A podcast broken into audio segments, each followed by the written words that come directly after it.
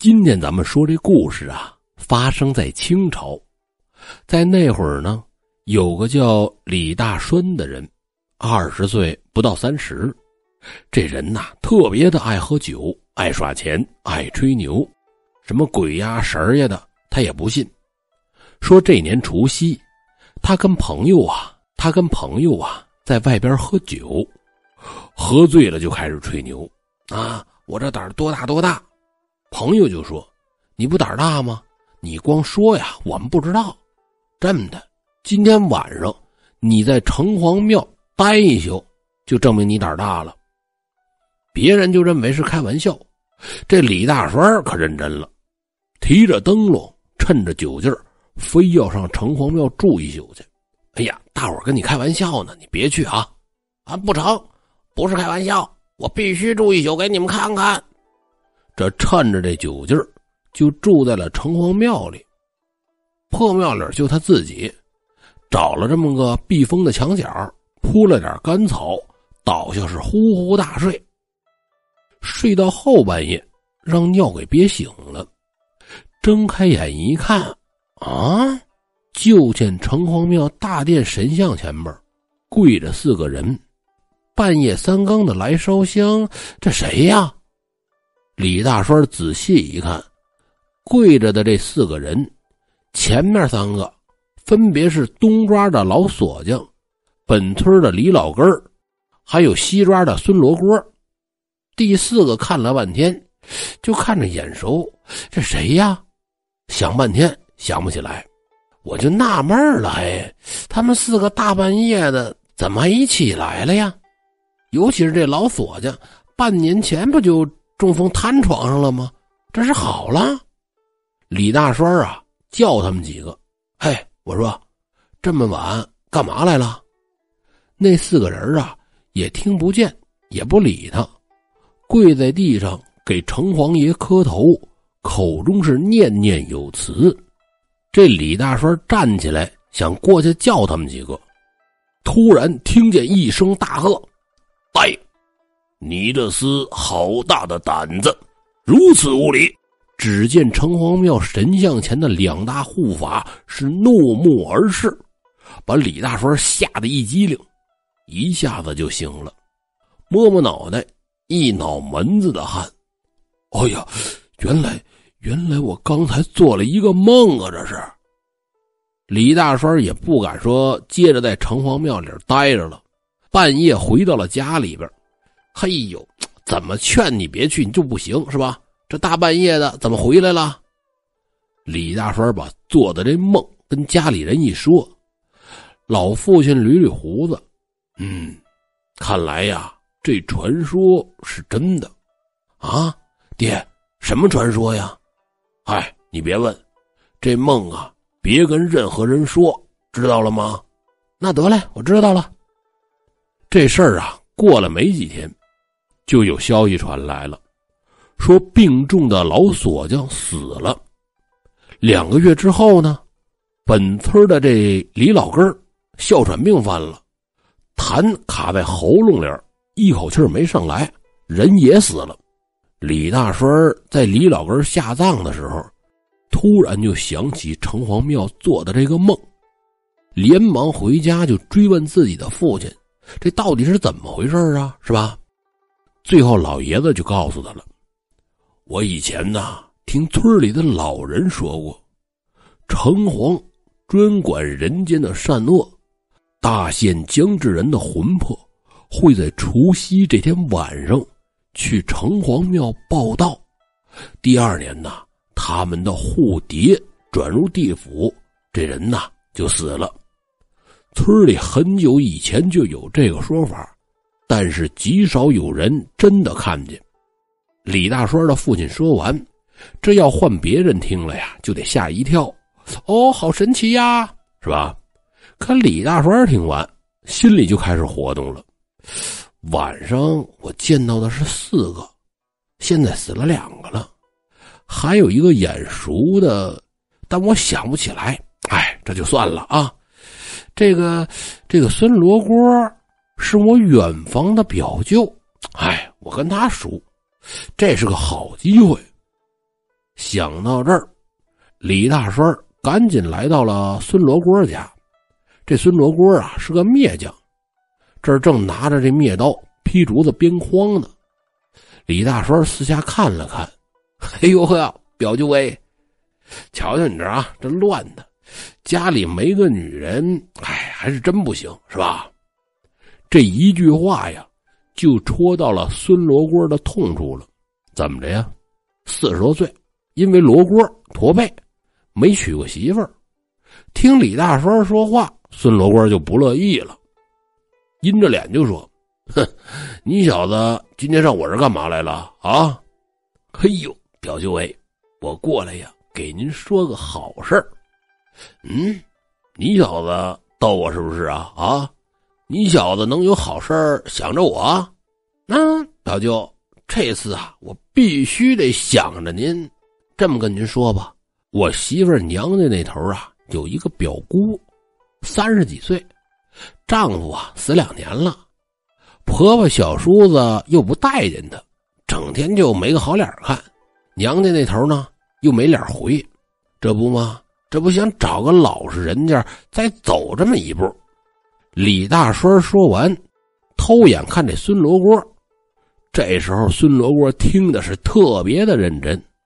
嗨，表舅啊，要说老实厚道啊，勤劳能干啊，我想了半天，还就得数您了。哦，是这么回事啊？那那我是个罗锅，人家乐意吗？嗨，她一个寡妇，又不是黄花大闺女，人家不挑。一听这个，孙罗锅可美坏了，高兴。哎呀，大外甥啊啊，还是你想着表舅。那彩礼钱多吗？啊，彩礼呀，依着姑姑的意思，是不想让您破费，只是婆家那头啊，他不好交代，就按照规矩来吧。哦哦，那那是应该的，应该的。表舅，我这些年呢，也攒点银子，你等着啊，我给你拿银子去。孙罗锅。在柜子里边取出了攒了一辈子的银两，大外甥啊，这些呀你先拿着，给他添置些衣裳，剩下的呢我再想法不能亏待了人家不是？啊，那得嘞，表舅啊，等我好消息吧。这李大栓拿了银子，美滋滋的就走了，一转身上哪儿去了？进了赌场。其实啊，他哪来什么表姑啊？就因为知道这孙罗锅反正也活不过今年了，干脆骗光他所有的钱再说。孙罗锅把家里能卖的东西都卖了，找亲朋好友呢又凑了点银子，然后便眼巴巴的在家等着李大栓。这李大栓很快输光了钱，没几天又拐到孙罗锅家这儿来了。哎呦，表舅喂，恭喜啊，恭喜，成了，成了！哎呦，那那感情好啊，可辛苦我大外甥了。这个你拿上啊，这是我又凑的彩礼钱。哎呦，表舅啊，虽然下了彩礼了，不过啊，您您可别着急，人家女方那头可说了，要守孝三年，这会儿已经两年了，明年，哎呀，明年才能嫁过来。孙罗锅一听，嗨，不急啊，应该的，应该的。那表舅，您把八字告诉我，我拿着呀，跟女方的八字合一下，给你俩明年挑个好日子。本来李大栓算计的挺好，只等这孙罗锅一死，这就完事儿了。可该着出事儿。这一天，孙罗锅挑着担子上街上卖筐去，正好就碰上了李大栓的媳妇桂香。哎呦，这不是外甥媳妇吗？赶集呀，正好。给你个筐，拿一个。哎呦，表舅，这多不好意思啊！哎，没事啊，我感谢你们还来不及呢。要没有大栓你们两口子，表舅我不还打光棍呢吗？这会儿啊，就把桂香听得莫名其妙。哎，我说外甥媳妇儿，你那表姑最近回娘家了吗？最近怎么样啊？桂香就更糊涂了。表姑什么表姑啊？我不知道啊。桂香这么一回答，孙罗锅再老实也起疑心了。这孙罗锅走了三十里地，去了桂香的娘家，到这一打听，这才明白呀，自己让李大栓给骗了。回到家里，孙罗锅让人给李大栓带话，说要请他喝酒。这李大栓心里高兴，唱小曲儿，很快就到了。一进门，孙罗锅劈头盖脸就问：“你小子好大的胆儿啊！表舅的钱你也敢骗？”这李大栓一愣：“啊，表舅，这话怎么说的呀？啊，日子都帮你选好了，你就等着做新郎官吧。”哼，我去你媳妇娘家打听了，你媳妇啊根本就没这个姑姑。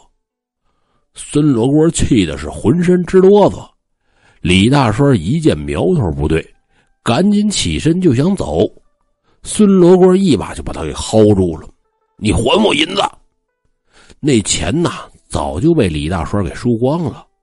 孙罗锅这拽着李大栓：“你不还我银子，咱们就去见官。”这李大栓啊也急眼了，一时口不择言：“老家伙，快松手！”银子又带不到地府去，大不了来年我烧个纸人给你。孙罗锅一听就更来气儿了，这这这是什么混账的屁话呀！啊！抡起巴掌，啪，给了李大栓一个耳光，打的李大栓是眼冒金星。这会儿这火也上来了，把孙罗锅往后一推：“你给我上一边去吧！”孙罗锅呢？干活用的这灭刀，整就在后边，刃朝上放着呢。孙罗锅的后脑勺正好就磕在这刀刃上，就听“噗”这么一声，脑袋就给劈开了，鲜血直流，一声没吭啊，人就死了。这李大栓一看，坏了，闹出人命了，吓得是面如土色。他把孙罗锅的死尸搬到床上，拉过床被子。把死尸盖上，然后翻箱倒柜，又搜出了一些碎银子，连夜就逃走了。孙罗锅的尸首很快就被人发现了，地保报了官，一查呀，这李大栓就是杀人的凶犯。可这会儿人是不知所踪，官府呢便贴了告示，是悬赏缉拿。李大栓一口气逃到了外省，在外潜逃了两三个月。一直是担惊受怕，那些碎银子呢，也很快的花了个精光，沦落成了叫花子。这一天，李大栓捡到了一个醉鬼的半瓶酒，就着讨来的剩饭剩菜喝了个精光。可是呢，也就是这半瓶酒，喝壮了李大栓的胆，竟然和另外一个叫花子呀，因为争地盘的事是大打出手。结果被人以打架滋事为由一并带上了公堂，偏偏的又遇上了个心细的师爷，还和李大栓是同乡，居然就从李大栓的口音里儿听出了端倪，最终拿来告示一阵，结果这叫花子是个在逃的杀人犯。年关将至，李大栓被押回原籍，大刑之下。对谋财害命一事是供认不讳，由于情节恶劣、证据确凿，被判斩立决。三声催魂炮响，鬼头刀落下的一刹那，白光一闪，李大栓终于想起来了，在城隍庙看到的最后那个面熟的人，不是别人，正是自己。好了，各位，今天的故事就讲到这儿。咱们下期节目见。